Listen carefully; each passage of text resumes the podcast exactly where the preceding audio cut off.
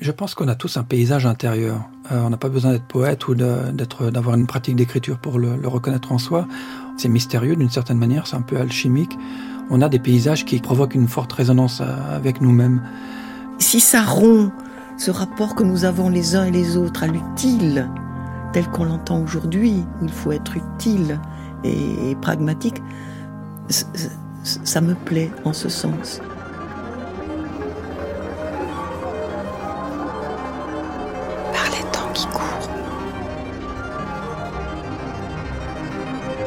Marie Riche.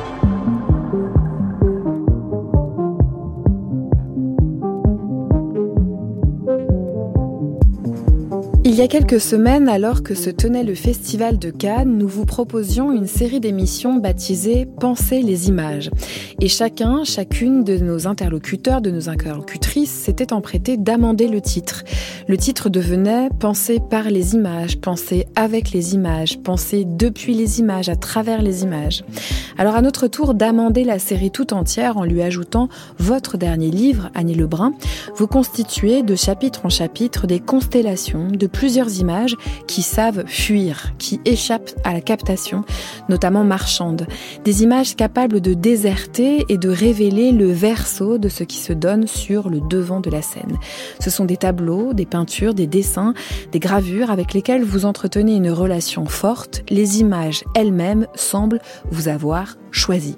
Bonsoir Annie Lebrun. Bonsoir. Soyez la bienvenue. Votre livre La vitesse de l'ombre apparu aux éditions Flammarion. Alors c'est un texte euh, qui commence par un souvenir d'enfance, qui, commence par se souvenir d'une plongée dans un livre d'images.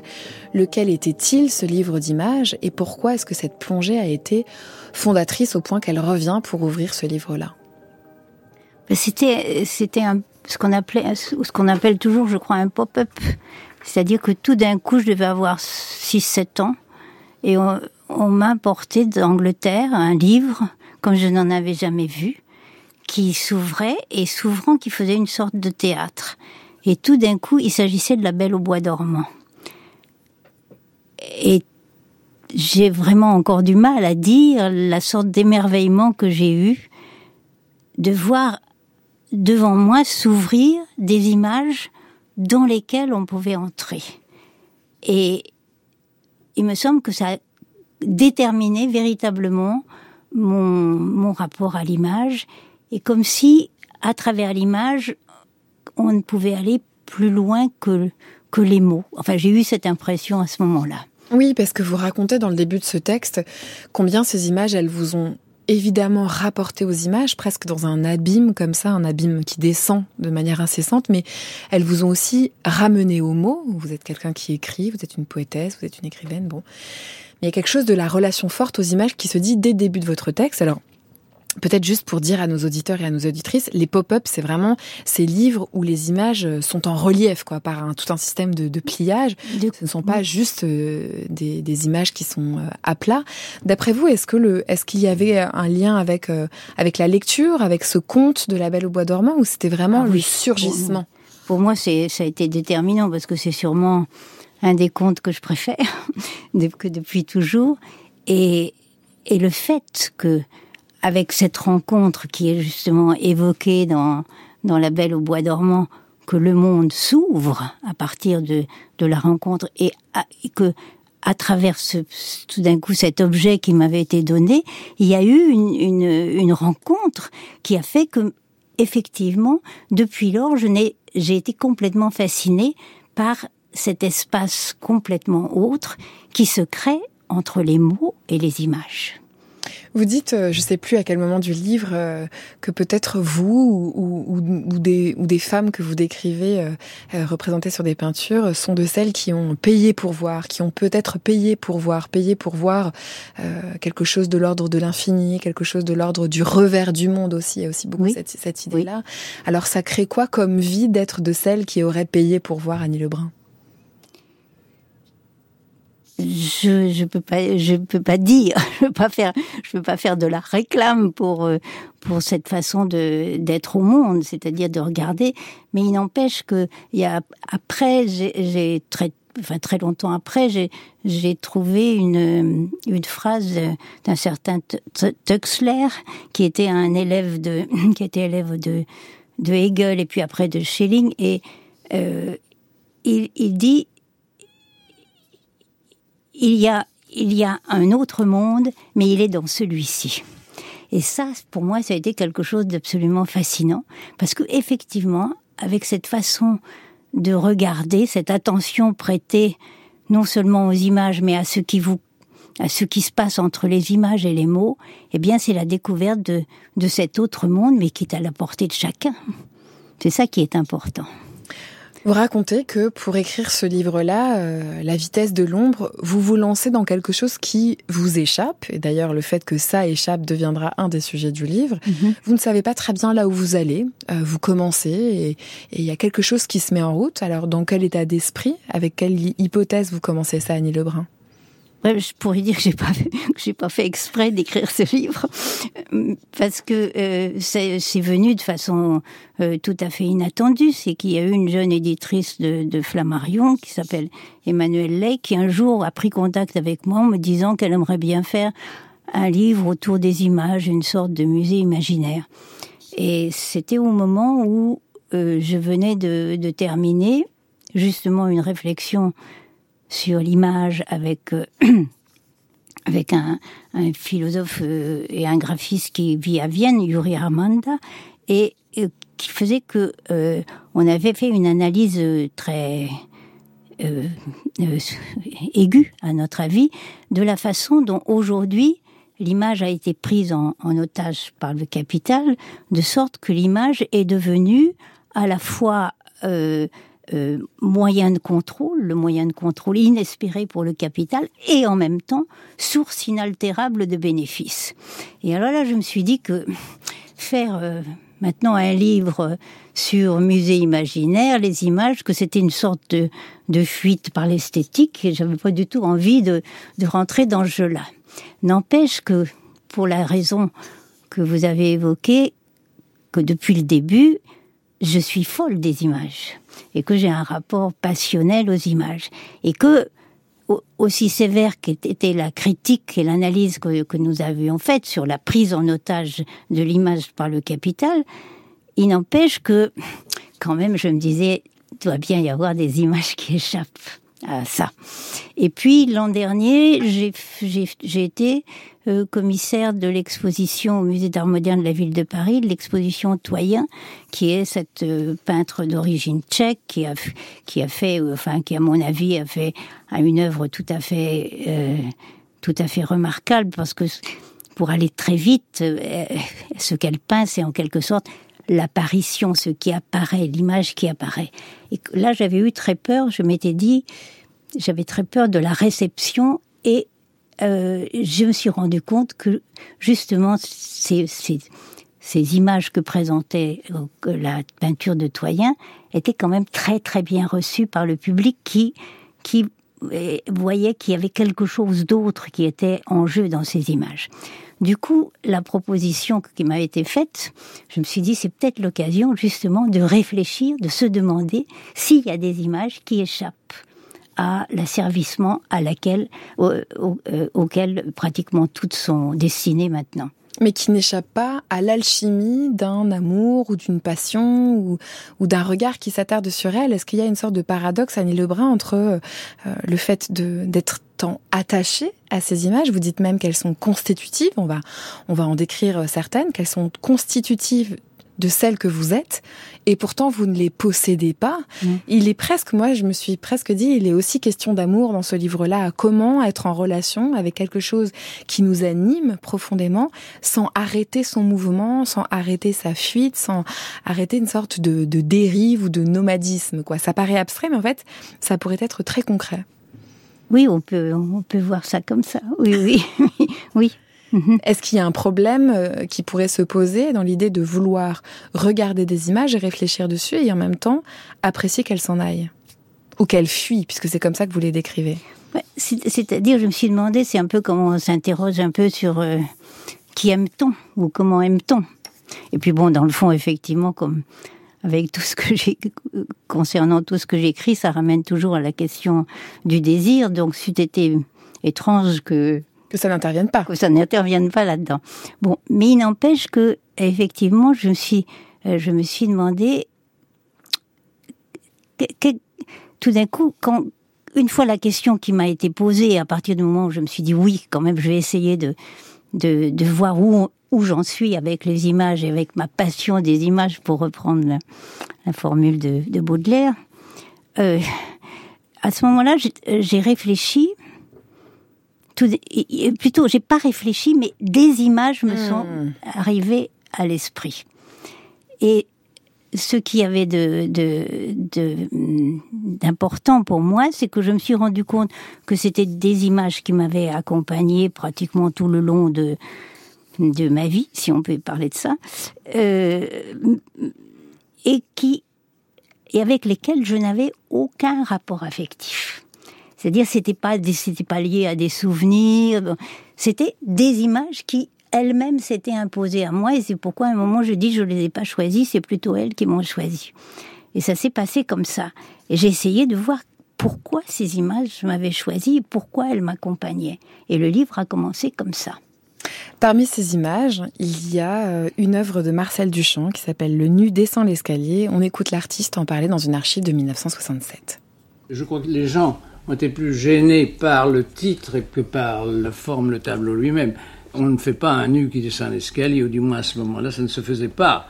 Je crois que c'est ça qui a surtout intéressé les, les gens scandalisés. Et après le nu descend l'escalier, j'ai complètement abandonné l'idée du mouvement. Dans, je, je n'ai plus fait de tableau dans ce sens-là. j'ai déjà pensé à autre chose. J'ai eu aussi un petit accro qui m'a aussi peut-être décidé à changer, ou du moins à chercher à changer, c'est qu'à l'exposition des indépendants de 1912, en février, où j'ai envoyé ce nu pour l'exposer, j'étais donc dans la salle des cubistes, et avant l'ouverture des indépendants, mes deux frères sont arrivés chez moi et m'ont dit, écoute, euh, nous avons vu un tel, un tel et un tel, je ne veux pas le nommer ici, et on a décidé que vraiment ce tableau n'était pas cubiste au sens, théorique du mot, comme nous l'avons exprimé dans un livre bien connu du cubisme. Alors, au lieu de discuter des choses comme ça, mon caractère n'était pas dans ce sens-là. J'ai simplement été aux indépendants la veille de l'ouverture. J'ai pris mon tableau et je suis, je suis rentré chez moi. ça n'a pas été plus loin que ça, mais il a dû en rester quelque chose en moi qui m'a fait changer de, complètement de direction. Et c'est là où la direction peut-être a dû euh, commencer.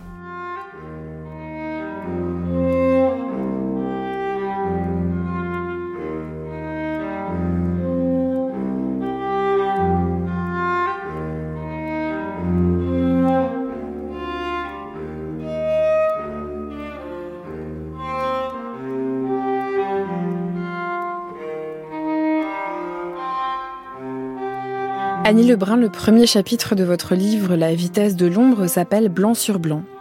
Et en fait, la première image qu'on rencontre n'est pas le nu descend l'escalier évoqué ici par Marcel Duchamp, mais Avoir l'apprenti dans le soleil, qui est aussi une œuvre de Marcel Duchamp, qui, qui date de 1914, et on voit un cycliste comme ça euh, grimper des, portées vides, une, partition vide, et puis une sorte de, pente euh, tracée au, au, crayon.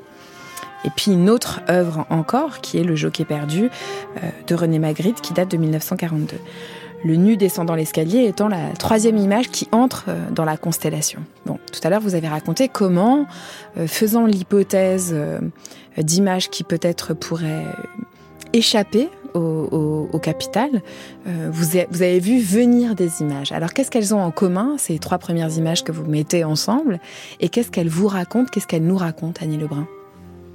Alors les images, il y a la différence entre les images en couleur qui sont dans le livre, qui sont les images qui ont vraiment qui sont à l'origine mm. des constellations que j'ai vues se former. Et puis il y a les images noires et blancs qui sont un peu des complémentaires, complémentaires satellitaires, qui viennent un peu expliquer qu'est-ce qui se passe. Bon, dans le fond, cette première constellation, elle s'est faite à partir de ces deux images premières là que vous avez euh, citées ce petit dessin de Marcel Duchamp et cette étrange gouache de, de Magritte, qui d'ailleurs est un thème récurrent chez lui, et c'est très intéressant, c'est qu'il en s'appelle Le jeu qui est perdu, et celle que j'ai choisie est de 1942, mais elle fait partie de, depuis, depuis 1926 jusqu'aux années 60, Magritte ne va pas, ne va jamais lâcher son jeu qui est perdu. Et c'est ça qui est fascinant. donc son jeu qui est perdu, c'est bon, c'est bien un jockey, c'est un, monsieur qui est sur un cheval et qui fait une course. Or justement, s'il est perdu, c'est qui qui prend la tangente, c'est qui ne suit pas le, le, circuit imposé. Et où va-t-il dans le cas de, de cette gouache de Magritte? Il va dans un paysage de neige, c'est-à-dire qu'il n'a absolument plus d'horizon. Voilà.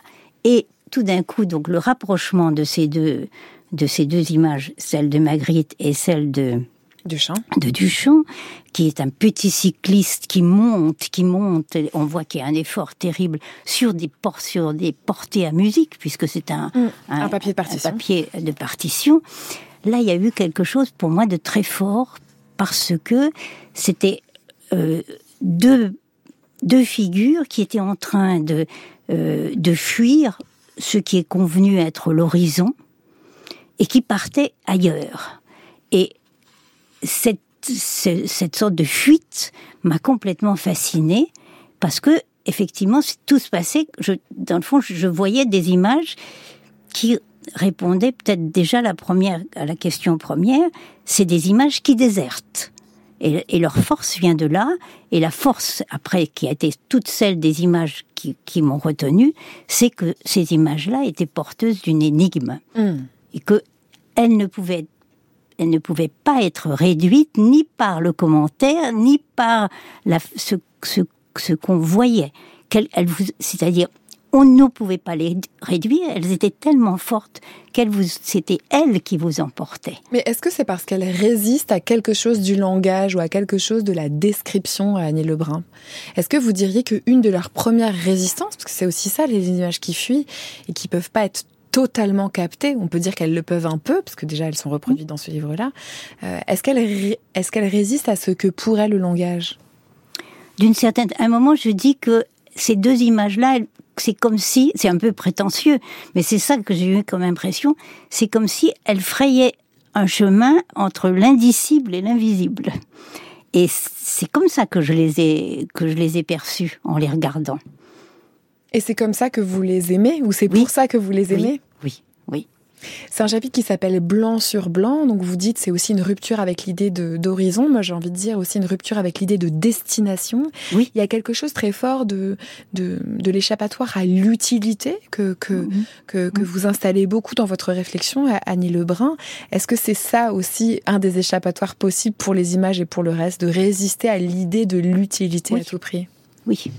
C'est ça, c'est essentiel, justement, parce que elle vous emporte ailleurs et on ne sait pas où. Et c'est ça qui est, qui est complètement fascinant pour moi là-dedans. Et, et aussi, et c'est là que m'est venue l'idée d'une vitesse de l'ombre, parce que je me suis dit, cette énigme que, que, que, je, qui est dans ces images.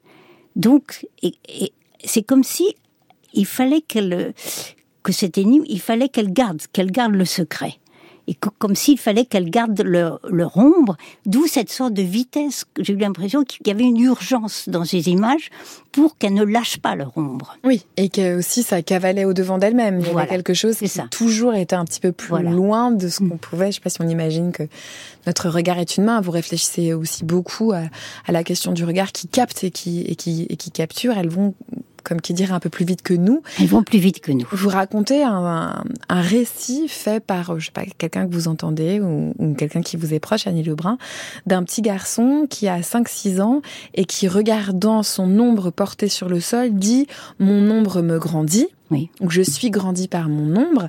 Est-ce que est-ce que c'est aussi ça que raconte le titre et la totalité de la constellation des euh, des images? C'est cette l'obscurité, l'ombre et même on pourrait aller vers l'invisibilité, voire l'indicibilité, nous grandirait?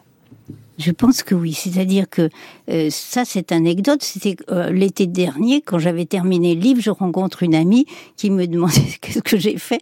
Et j'étais bien en peine de dire. J'ai dit oui, j'ai fait un livre avec les images. Tout ça. Bon. Et le peu que j'ai dit, ah, elle m'a dit, c'est ça, j'ai entendu dans la rue, il y avait, il y avait une, une, une, femme avec son petit garçon qui devait avoir 5-6 ans et qui marchait au soleil et le petit garçon lui a dit, mon ombre me fait grandir. Mm. Et la mère n'a pas du tout réagi. Et, quand j'ai entendu ça, donc je me suis dit, mais c'est tout le sujet de mon livre. C'est ça, c'est que tout d'un coup, il y a les images qui, qui m'ont choisi ou par lesquelles je me suis laissé emporter, c'est des images qui à la fois nous font grandir et en même temps approfondissent l'horizon. Et c'est de ça dont il s'agit. On va écouter la voix d'un homme qui a beaucoup regardé des images, dont la peinture, et qui l'a beaucoup fait pour cette radio France Culture. C'est Daniel Arras dans une archive de 1999. L'histoire de l'art croit qu'elle a fait son travail quand elle identifie le sujet du tableau qu'elle a fait, ce qu'on appelle l'iconographie, sans se rendre compte que le peintre met en œuvre cette iconographie. Hein. Une annonciation, c'est toujours la même chose. Il y a un ange, une vierge, il peut y avoir deux, trois anges, il y aura toujours qu'une seule vierge, mais il peut y avoir des jeunes filles à côté de la vierge, il y aura un vase de fleurs, un escargot, ça c'est assez rare. Mais si on s'est contenté d'énoncer euh, les objets et de dire leur sens, on aura, comme je dis aux étudiants, épeler le tableau. Or, c'est pas en épelant une phrase hein, qu'on a euh, le sens de la phrase, surtout si c'est une phrase de Proust ou une phrase de Stendhal. Or, quand on a un tableau de Piero la Francesca ou de Frangelico, il faut d'abord le lire, le, le déchiffrer. Je préférerais déchiffrer à lire, mais ensuite il faut étudier comment le peintre a mis en œuvre cette iconographie. C'est là qu'il pense. Et je tiens à le dire parce que trop souvent, on opposerait l'approche théorique intellectuelle de l'historien et l'approche sensible, sentimentale, effusive, visuelle, oui, mais au sens pauvre du terme, euh, du peintre. Euh, bien sûr, le peintre a une approche visuelle, mais ça, dans cette visualité ou cette mise en visibilité, eh bien, il y a une pensée théorique qui s'exprime par les relations que le peintre instaure entre les objets, les rapprochements, les éloignements, les occultations, les mises en valeur extraordinaires.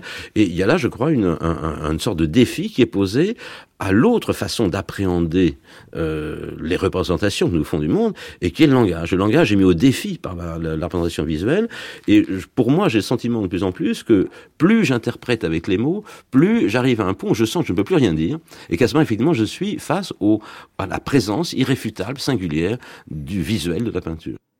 C'est l'historien de l'art Daniel Arras dans une archive de 1999 au micro d'Alain Weinstein dans l'émission du jour. Au lendemain, Annie Lebrun, euh, je feuilletais le livre en écoutant Arras et, et, je tombais sur, euh, sur ce titre de chapitre qui regroupe une autre constellation qui s'appelle Un regard sans alternative. Et vous dites bien qu'il est question de ne pas faire l'économie du sensible ou en tout cas d'aller bien au-delà que ce que l'on pourrait simplement décrire, à savoir sur tel tableau, il y a des hommes partant à la chasse, ou sur telle photographie, ou sur telle gravure, il y a trois femmes euh, dans cette position-là. C'est-à-dire, il faut faire confiance à quoi, Annie Lebrun, en plus que euh, la seule description de l'image?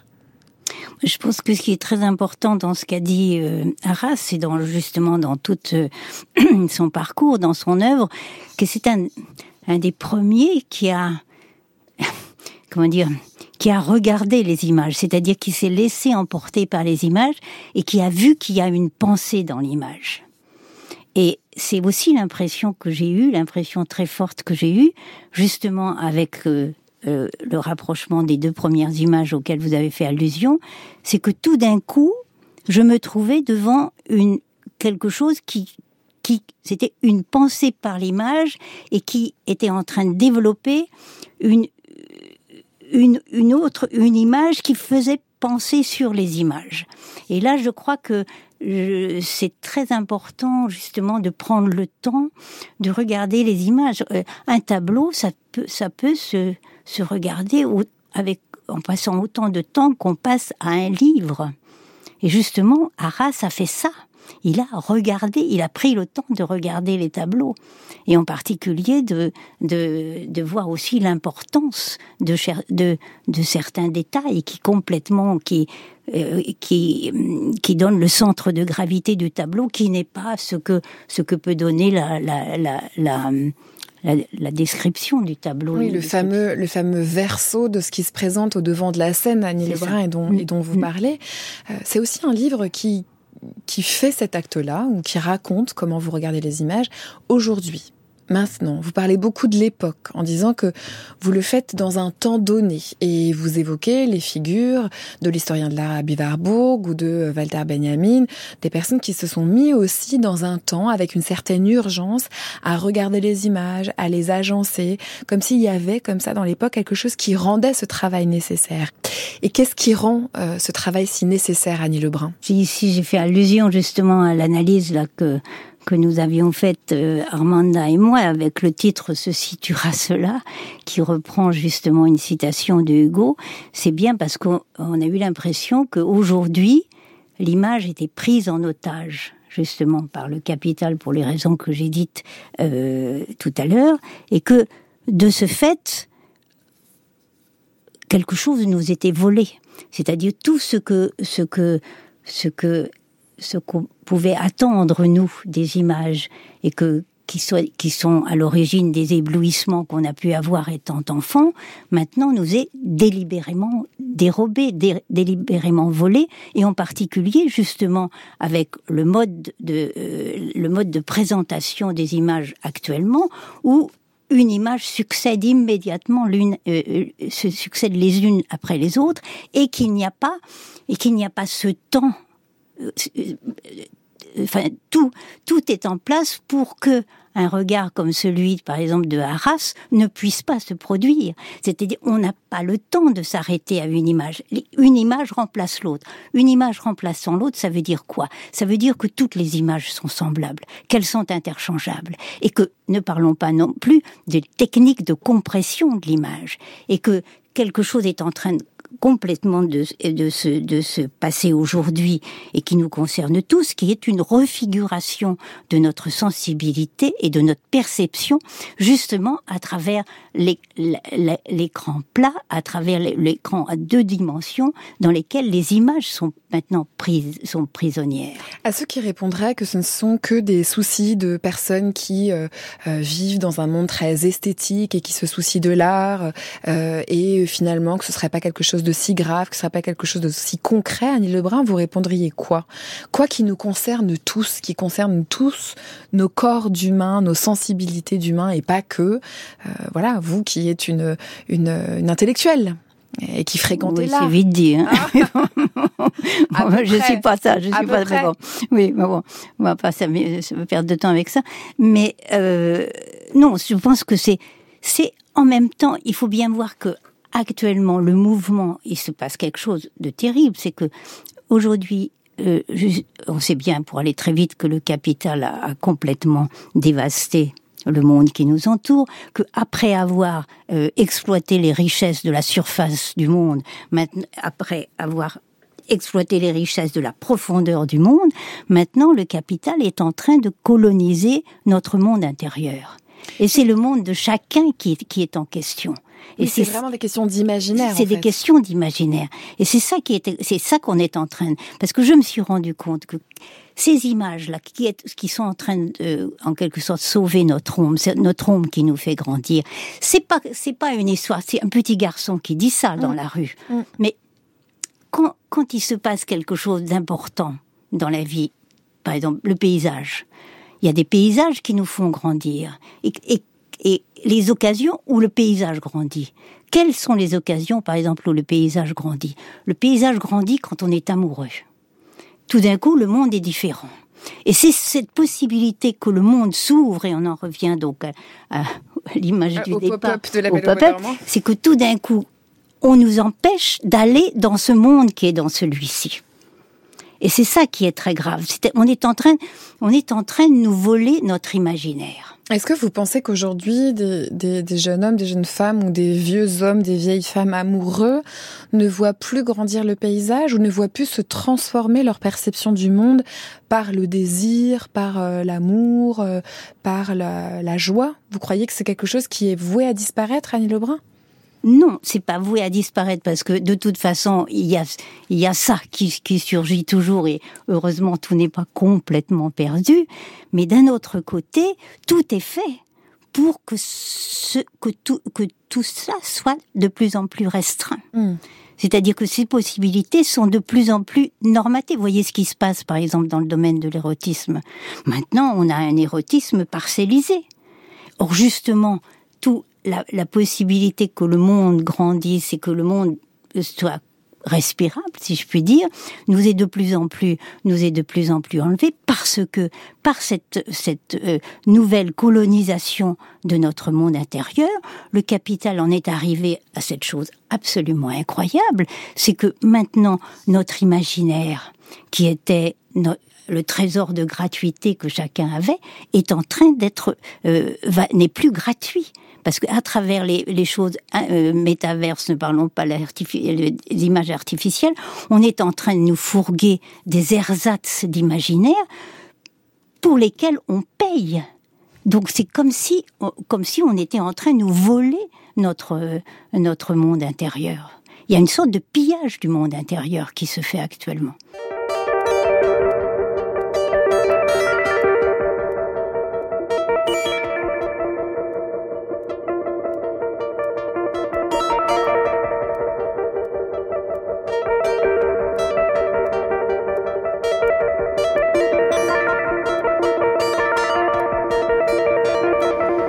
Maintenant c'est clair. Non, la nuit, tous les chats ne sont pas gris. Non, l'amour n'est pas aveugle. Contre la bêtise des proverbes, il y a la météorologie des images, ces tempêtes, ces calmes inquiétants, ces lointains plombés qui font soudain pencher la balance de l'autre côté, là où apparaît le point de fuite de toutes les images en fuite. Soudain, tout va très vite. Franchissement, confluence, décentrement. L'ombre des images en est toujours partie prenante, porteuse immense des chatoiements de tout ce qu'on n'a pas encore vu. Peu importe les rafales d'obscurité ou les bourrasques de ténèbres, elles sont aussi diverses que ce qui les a fait naître. La preuve en est que le détail n'a pas d'autre origine, tel un accro, une toute petite blessure au contour de vertige, ce qui change tout.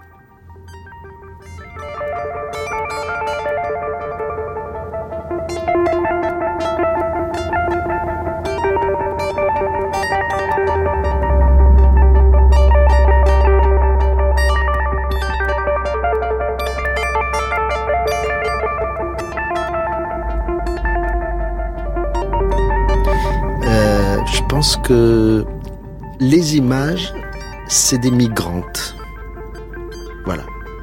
Voilà. Elles migrent.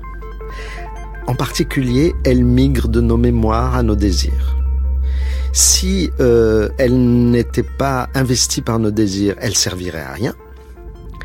Si elles n'étaient pas investies par la mémoire, il n'y aurait pas de désir. parce que, parce que, parce qu'au fond, euh, on ne désire pas sur une table rase. Je ne crois pas. Mais ça, c'est une prise de position, je dirais, très freudienne, hein, mais on peut contester. Mais je pense qu'il n'y a pas de désir sans mémoire.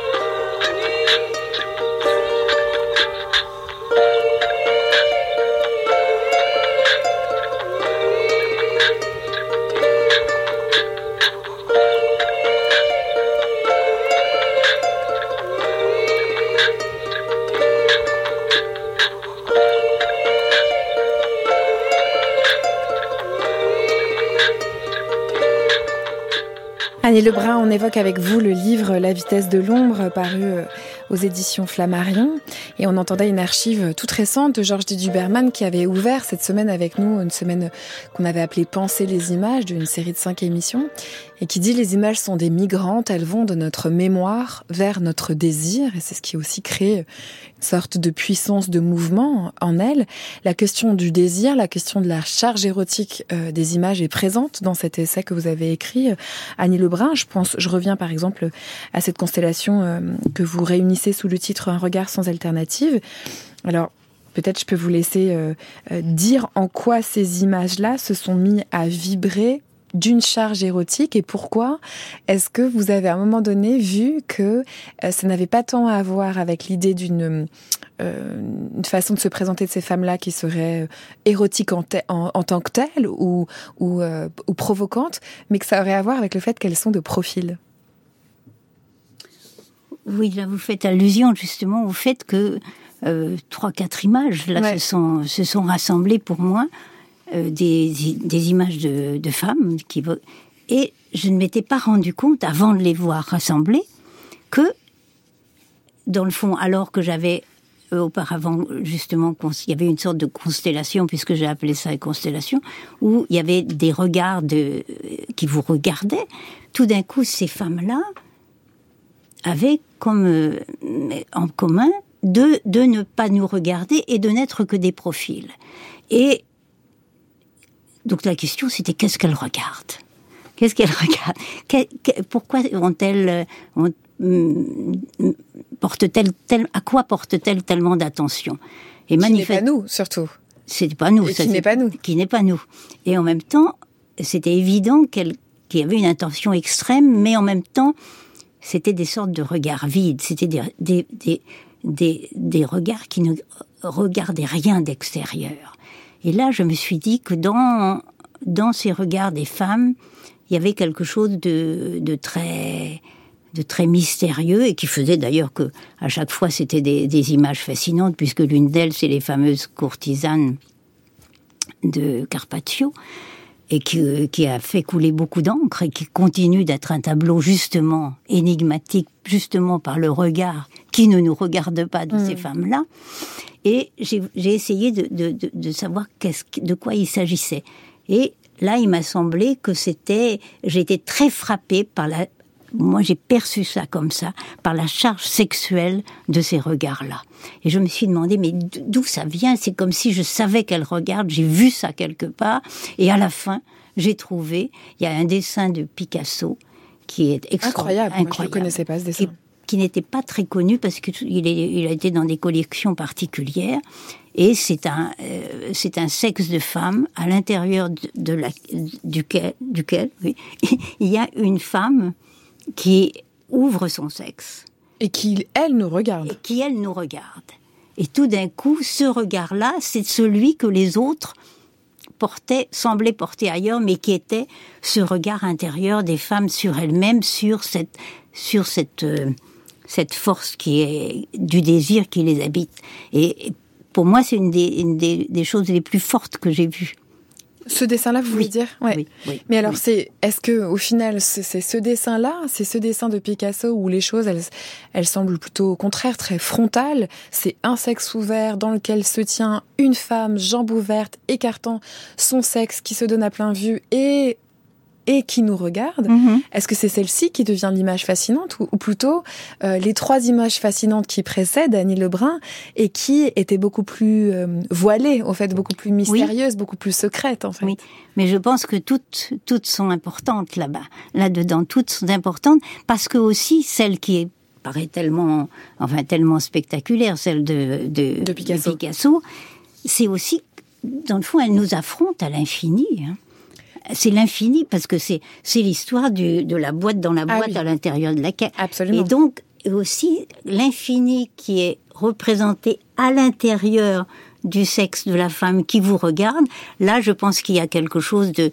de très fort et qui est quand même euh, ce que moi ce qui m'a fasciné aussi euh, dans Sade, qui est la recherche d'une conscience physique de l'infini avec laquelle pour moi, se confond le désir. Oui, et euh, qui, euh, pour vous en avoir entendu parler plusieurs fois, a aussi à voir avec l'absence totale de Dieu, c'est-à-dire la, Ah oui. la, la manière de sentir l'infini en soi, notamment par le désir ou par le plaisir, est une façon sèche et crue de rompre avec la croyance, de rompre avec un au-delà, un autre monde. Ce que vous disiez au début de l'émission, Annie Lebrun, s'il y a un autre monde, il est là. Il est là, Il mais c'est pas sec et cru.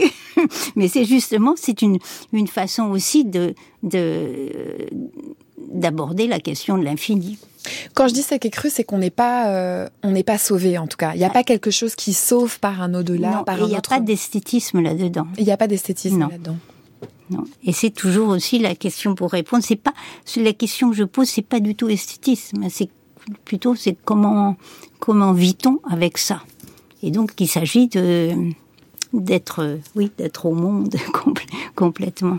Et comment vit-on alors? Parce que finalement, moi, ce livre-là, je vous disais tout à l'heure que je l'avais aussi euh, lu comme étant un livre possiblement sur l'amour, sur notre lien au monde, aux autres, aux images évidemment, mais sur un parcours de... Alors tout à l'heure, vous avez dit que vous n'étiez pas une intellectuelle, mais on va dire un parcours de quelqu'un qui a fait sa vie d'une certaine manière, qui a mené sa vie d'une certaine manière. Et, si vous dites, bon, en fait, tout ça, ça nous demande de nous poser la question de comment on vit, si on a, si on a décidé ça, ou si on a, ou si on campe ça.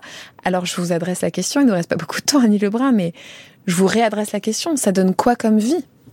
Comment vit-on avec ça? On ne s'ennuie pas. Déjà, déjà c'est quand même c'est quand même quelque chose. On ne s'ennuie pas et et quand même euh, on, on peut on peut on, on- on voyage hein, on voyage c'est-à-dire quand même le monde s'ouvre peut quand même s'ouvrir très très beaucoup plus. Il s'agit la question c'est de, de regarder, hein, de prêter attention, parce que si si ça, on- bon, il- avait tout à fait raison Huberman parce que c'est lié, tout ça c'est lié au désir, c'est-à-dire aussi dans la façon et aussi à Arras quand il prête attention aux détails.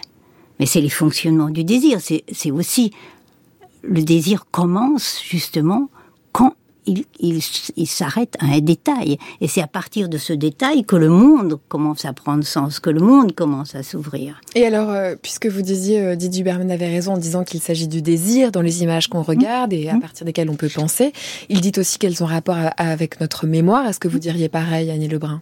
Oui, tout ça, c'est c'est quand même... euh, on peut pas mettre l'un avant l'autre, c'est un peu l'histoire de la poule et de, l'œuf. Mais c'est de ça dont il s'agit. Hein.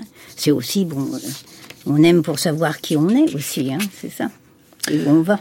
Que des grandes questions, donc. La vitesse de l'ombre apparue aux éditions Flammarion, c'est aussi un livre d'images. Merci beaucoup, Merci. J'ai fait un cauchemar,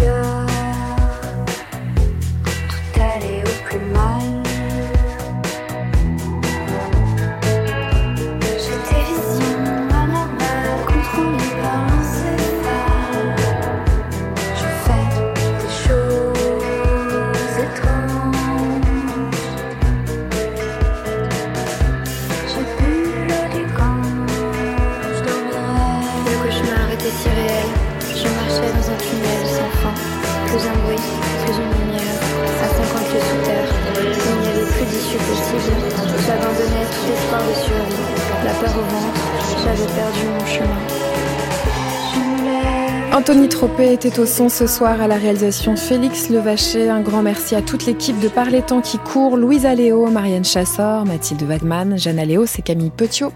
Vous pouvez réécouter cette émission sur franceculture.fr et puisque j'en ai parlé, vous pouvez aussi écouter cette série qui s'appelle Penser les images sur la page de Par les temps qui court sur franceculture.fr. Vous pouvez vous abonner au podcast via l'application Radio France et pourquoi pas au compte Instagram animé par Camille Petiot. Très belle soirée à toutes et à tous sur Culture.